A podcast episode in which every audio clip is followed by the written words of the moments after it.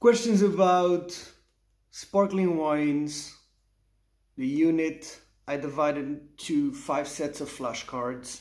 Winemaking, champagne, cremant, cava, and prosecco. That's the only thing I'm studying really deep. Okay? We're going to start with the set of general winemaking. How much ABV does the second fermentation give? 1 to 2%. In sparkling wine, warm climate is good for a perfect ripeness of the grape. True or false?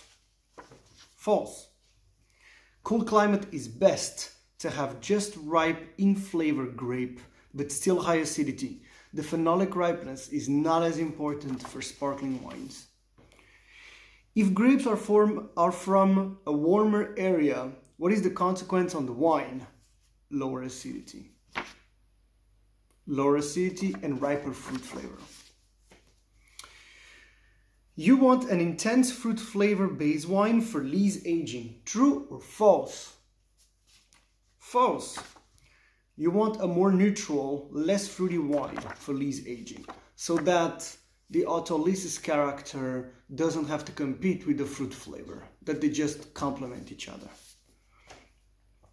Grapes for sparkling wine are grown in places that are simply less suitable for still wines, where grapes would not achieve the concentration and or ripeness for good quality still wines. True or false? True.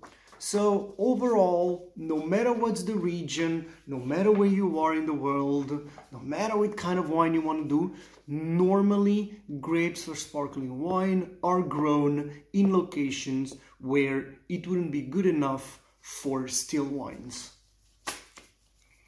What are the two grapes commonly used for premium sparkling wine? Chardonnay and Pinot Noir. What is the consequence of Chardonnay being early budding? Vulnerable to spring frosts. Nice.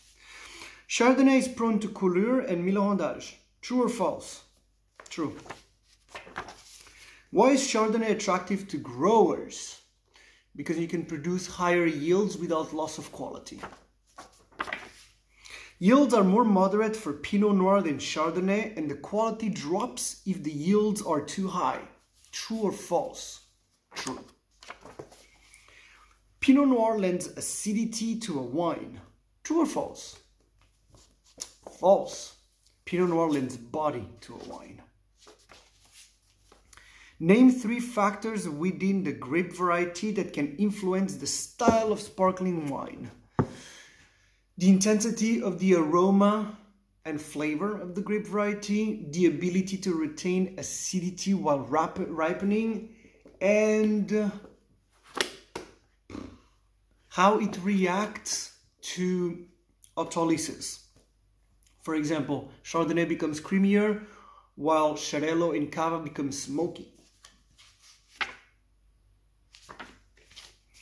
Lower yields for sparkling wines than still wines are usual. Do sparkling wines have usually lower yields than grapes for still wines? False, higher yields. Again, because you do not need the phenolic ripeness. You just need high acid, you need low ABV and delicate flavors. The perception of any off flavor from diseased fruit will be camouflaged by the effect of the effervescence in the wine. True or false? It's false.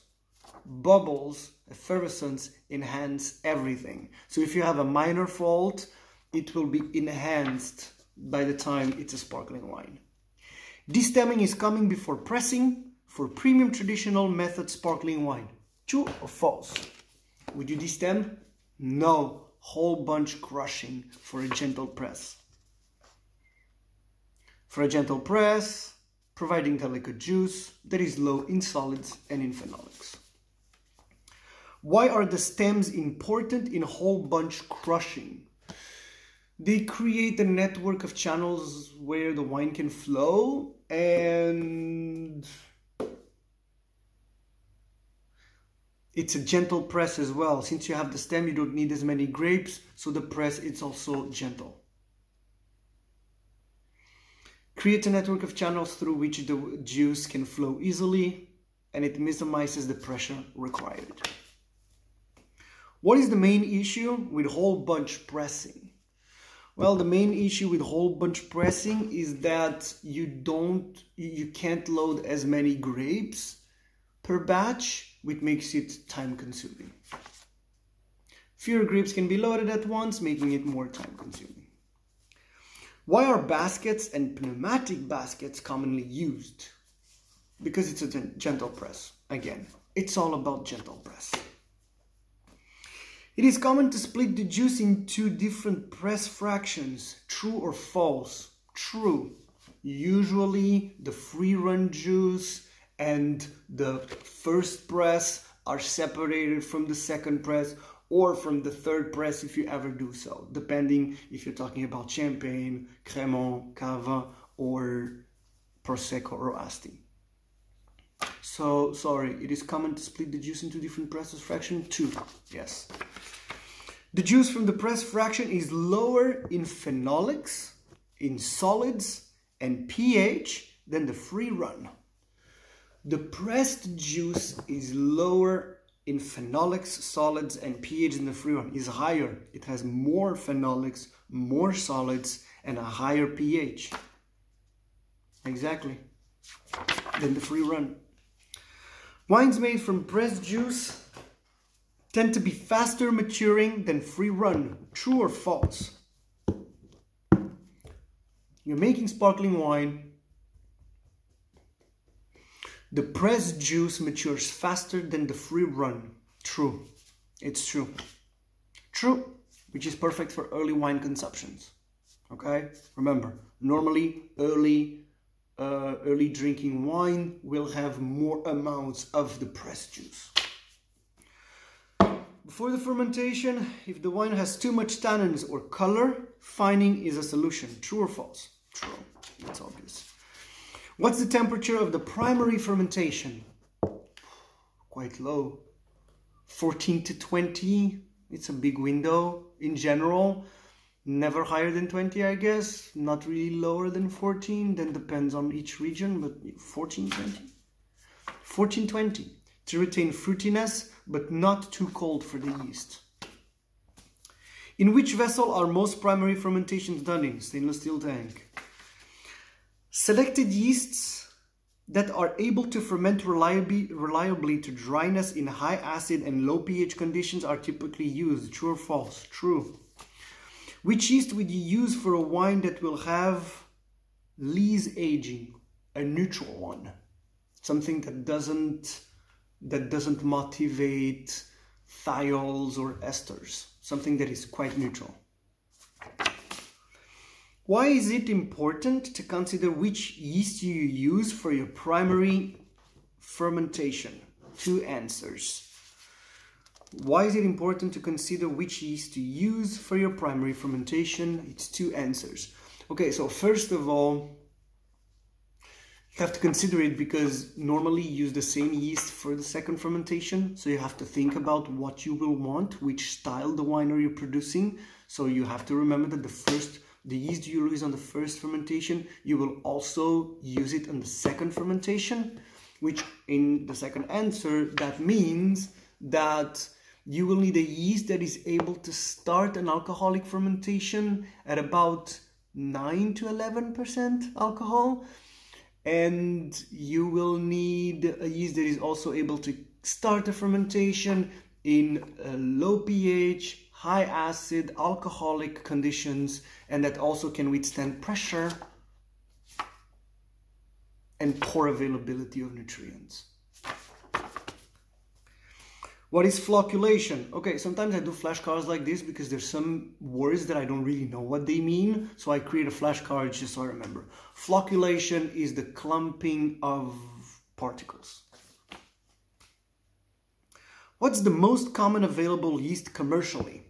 So, okay, I'm also doing this in a way because uh, I also make wine back home. So there's also questions that are a little bit more specific to winemaking because I really like to know this shit.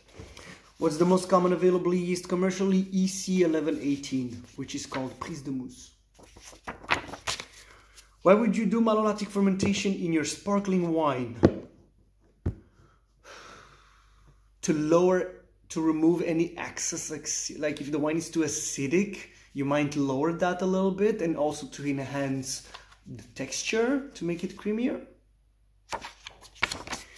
Why would you sterile filter the base wine if you don't intend to do malolactic?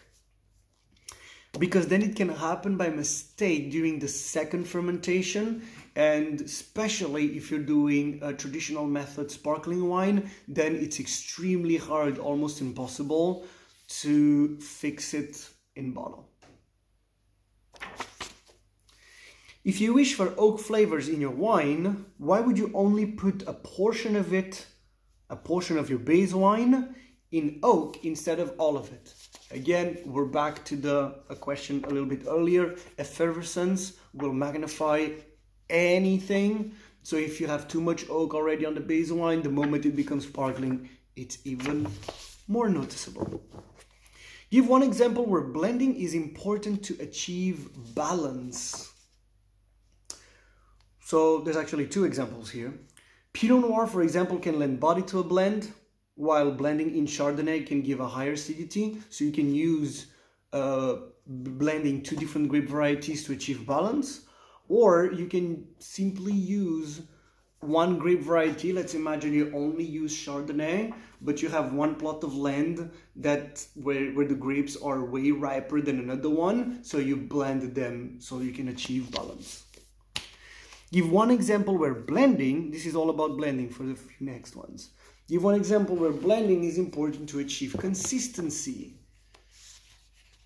I don't really remember this one. To achieve consistency. Oh yeah, non-vintage champagne is a good example of blending to achieve consistency.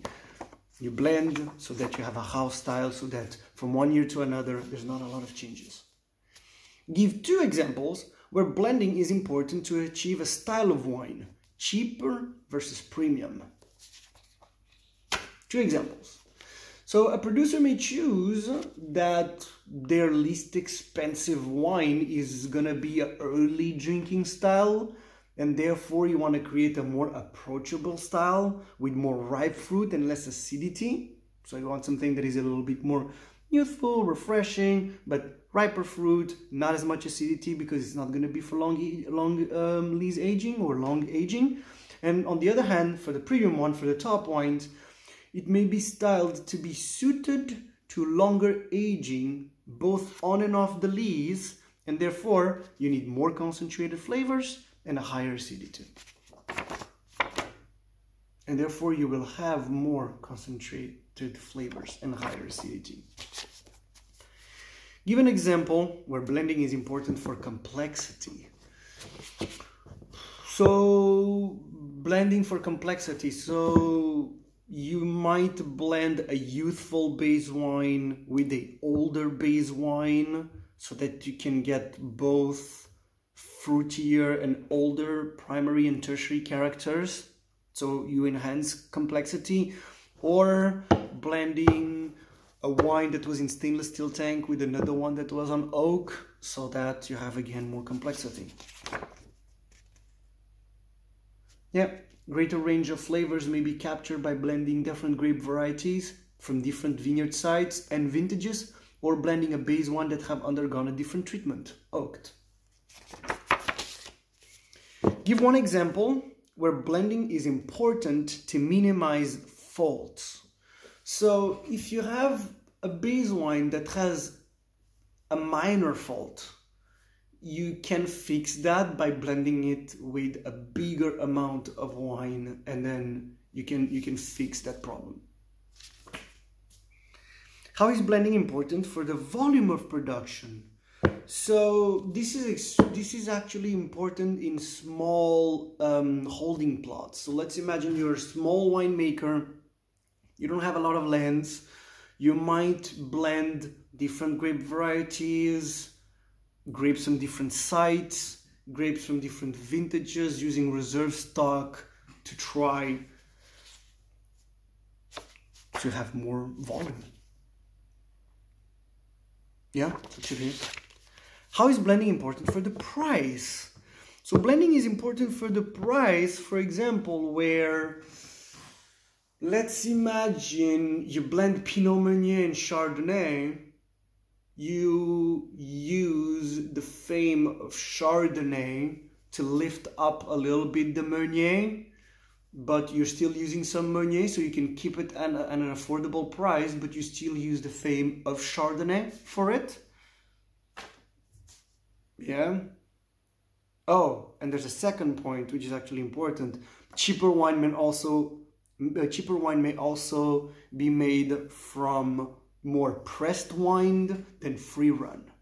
Normally, pressed wines will be early drinking stuff, while the premium stuff will be more free run juice. For traditional method wines, the final blend should be stabilized for tartrates and proteins before being bottled for the second fermentation. True or false? True. You should stabilize your wine for tartrates and proteins before your second fermentation. Only and exclusively for traditional method wines, based wines should be clarified before the second fermentation. True or false? This is false. Okay? Every wine, no matter if it's traditional, tank method, whatever you're doing, all of them should be clarified before the second fermentation. When is liqueur de tirage added to the wine? You don't know that? Go back to level 3. before the second fermentation to start it. Liqueur de tirage is what you add to start the second fermentation. What is liqueur de tirage made of? So liqueur de tirage is made of sugar, selected yeasts, yeast nutrients, and a clarifying agent. Sometimes it's bentonite or alginate, which is seaweed extract to facilitate to facilitate sorry riddling. The amount of sugar in the liqueur de tirage used depends on the degree of, of, of effervescence required. Yeah, the amount of sugar you'll put in liqueur de tirage, the more the second, the longer the second fermentation it is, the more CO2 it's gonna give you. So yeah, true. Yeah. In most fully sparkling wines, enough liqueur de tirage is added to supply about 32 grams of sucrose per liter. True or false? It's false. It's 24 grams of sucrose per liter. How much ABV would 24 grams of, of sucrose per liter give? About one and a half, okay? So normally, most fully sparkling wines in the liqueur de tirage have about 24 grams of sucrose and that is gonna add about 1.5% ABV. How much atmosphere would 24 grams of sucrose per liter give to a wine? About six, six atmospheres. Why does liqueur de tirage not affect the level of sugar in the final wine? Because liqueur de tirage is used to make the second fermentation and the wine is fermented to dryness. Why is the second what is the second fermentation also called? Fun fact. It's called called prise de mousse. What do all yeast strains have in common for traditional method sparkling wines? They can all start the fermentation in a wine that is already at 9 to 11 ABV alcohol Again, low in acidity, uh, sorry, high in acidity, low pH, poor nutrients, alcoholic, and under pressure. Can start a fermentation in a wine with 9.5 to 11 ABV at a moderate temperature of 16 Celsius and of pH value of below 3 and later withstand high pressure fermentation in bottle. Yeast cells must flocculate readily to produce a coarse sediment that can be efficiently removed by riddling. True or false? True. What is the temperature and the duration of the second fermentation for traditional method? Temperature should be, oh, for the second fermentation. Oh, the second fermentation, so it's lower. Second fermentation, 10 to 12? 12 to 14? About 12. I would say about 12. And the duration, 4 to 6 weeks usually. 4 to 6 weeks, and that will depend on the fermentation. The warmer it is, the faster it's going to be. 10 to 12, 4 to 6 weeks, depending on temperature. What's the temperature during lees aging for traditional method? About 10 Celsius. How long of lees aging for it to become detectable? 15 to 18 months. What's autolysis or autolysis? I don't know how you pronounce these words. Anyone from England, British, British that can help me here? What's autolysis? Autolysis is the enzymatic breakdown of dead yeast cells. How long does autolysis last for? So usually autolysis lasts about four to five years, but it's been known to last for a decade, for about 10 years.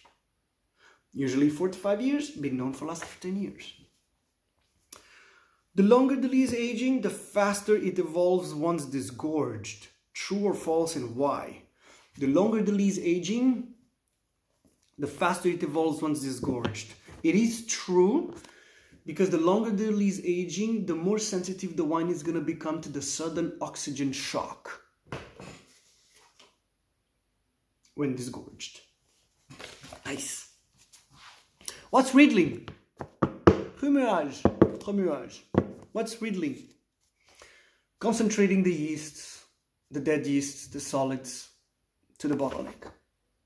Slowly. How long does riddling usually last for? Riddling usually lasts up to 8 weeks if it's done manually.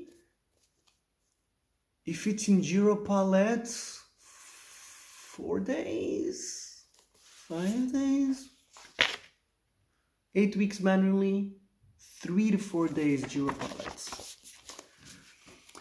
If the wine has to be stored before disgorged, how is it stored?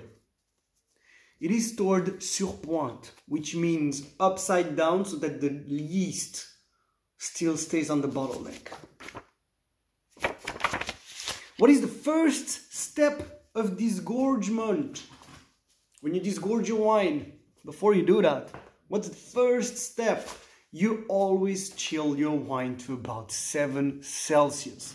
You do not want to disgorge a warm sparkling wine. Too much is going to come out. You want to chill it to about 7 Celsius and then you're going to freeze the bottleneck in brine, in freezed brine, so that you can remove the lees. Yeah. Yeah. After disgorgement, what happens? Well, after disgorgement, liqueur d'expédition is added and you put the cork and the foil and all that thing and you sell it. Liqueur d'expédition is added, the bottle is fitted with cork, a wire muzzle and metal capsule. Way more defined answers from the flashcards than from myself. What is liqueur d'expédition made of? Liqueur d'expédition is made of Liqueur d'expédition is made of a base wine, sugar, which is known as dosage, and that's it. Base wine and sugar. So yeah, base wine, mixture of wine, sugar, or RCGM. What is the role of dosage? The role of dosage is to balance the acidity in the wine, which is especially important in young wines. The perception of acidity rounds out with age, thus, the older the wine at disgorgement, the smaller the dosage required. Okay, so you can assume that uh, late disgorgement champagne will have less sugar in dosage. What's the Maillard reaction? The Maillard reaction is when the flavors created by autolysis get together with the dosage. The sugar in the liqueur d'expédition reacts with compounds formed during the yeast autolysis. This encourages the development of roasted, toasted vanilla aromas and the cork-sealed wines may be stored for an extra few months to ensure the integration of these aromas before release to the market. Interesting. How does the transfer method dif differs, differs from the traditional method?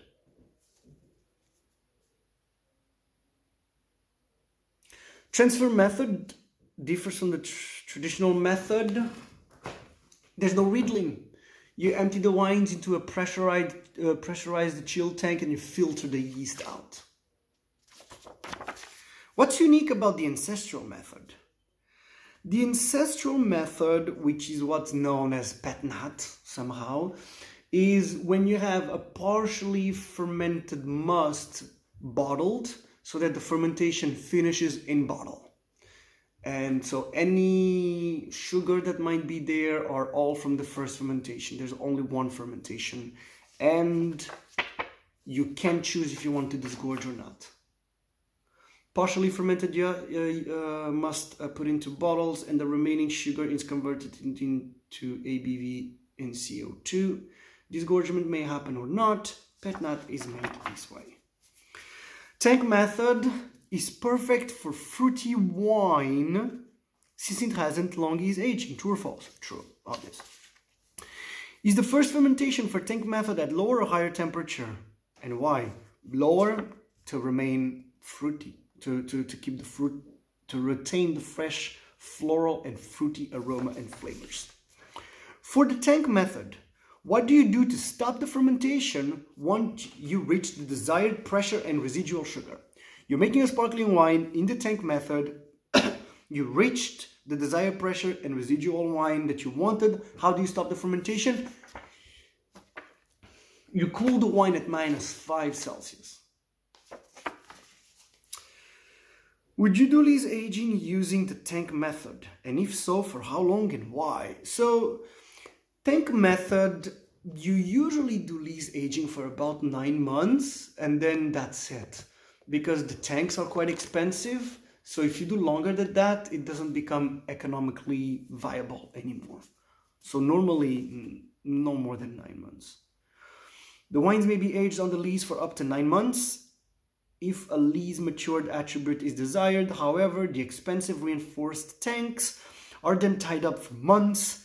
Many of the economic advantages to this system are lost. What happens during the second fermentation in the ASTI method? ASTI method, what happens during the second fermentation? Guys, there's no second fermentation in the ASTI method. Go back to level 3, man. The hell? Explain the ASTI method. So this is actually a long one, so, so it doesn't get too long. I'll just read right away what's in the card. The must is fermented in pressure tank. During the first stages, CO2 is allowed to escape. Once the wine has reached an ABV of about 6%, when you want a wine of 7, 7.5, the tank is closed, trapping now the CO2. The CO2 created with that last 1.5% creates a pressure of about 5 atmospheres. Okay, so you can already assume that ASTI method will give less bubbles, less pressure than a traditional method that gets the 24 grams of sugar and gives 6 atmospheres. So you will have 5 atmospheres. Fermentation is then stopped by chilling the wine to retain the sugar desired. The yeast and any nutrients are then removed by filtering the wine to ensure that the wine is stable despite high levels of fermentable sugars. And now the last few questions. what's the level of residual sugar in Brut Nature? 0 to 3, no dosage allowed. Yeah. Level of sugar for extra brut, 0 to 6 for extra brut. 0 to 6 grams per liter, sorry. Level of sugar for brut, 0 to 12. Extra dry, 12 to 17. Which is most Proseccos? Most Proseccos are extra dry, 12 to 17. Level of residual sugar for dry, 17 to 32. Medium dry, 32 to 50. Sweet, 50 plus. And then the last card was actually a card where I put them all together so it's easy to remember. Brut Nature, Extra Brut, and Brut, they all start at zero. Brut, uh, Brut Nature 03, no dosage. Extra Brut 06, Brut 012. And then Extra Dry, they just start where the other one started. So Brut 0 to 12. So then Extra Dry 12 to 17. Dry 17 to 32. Medium Dry 32 to 50. Sweet 50 plus.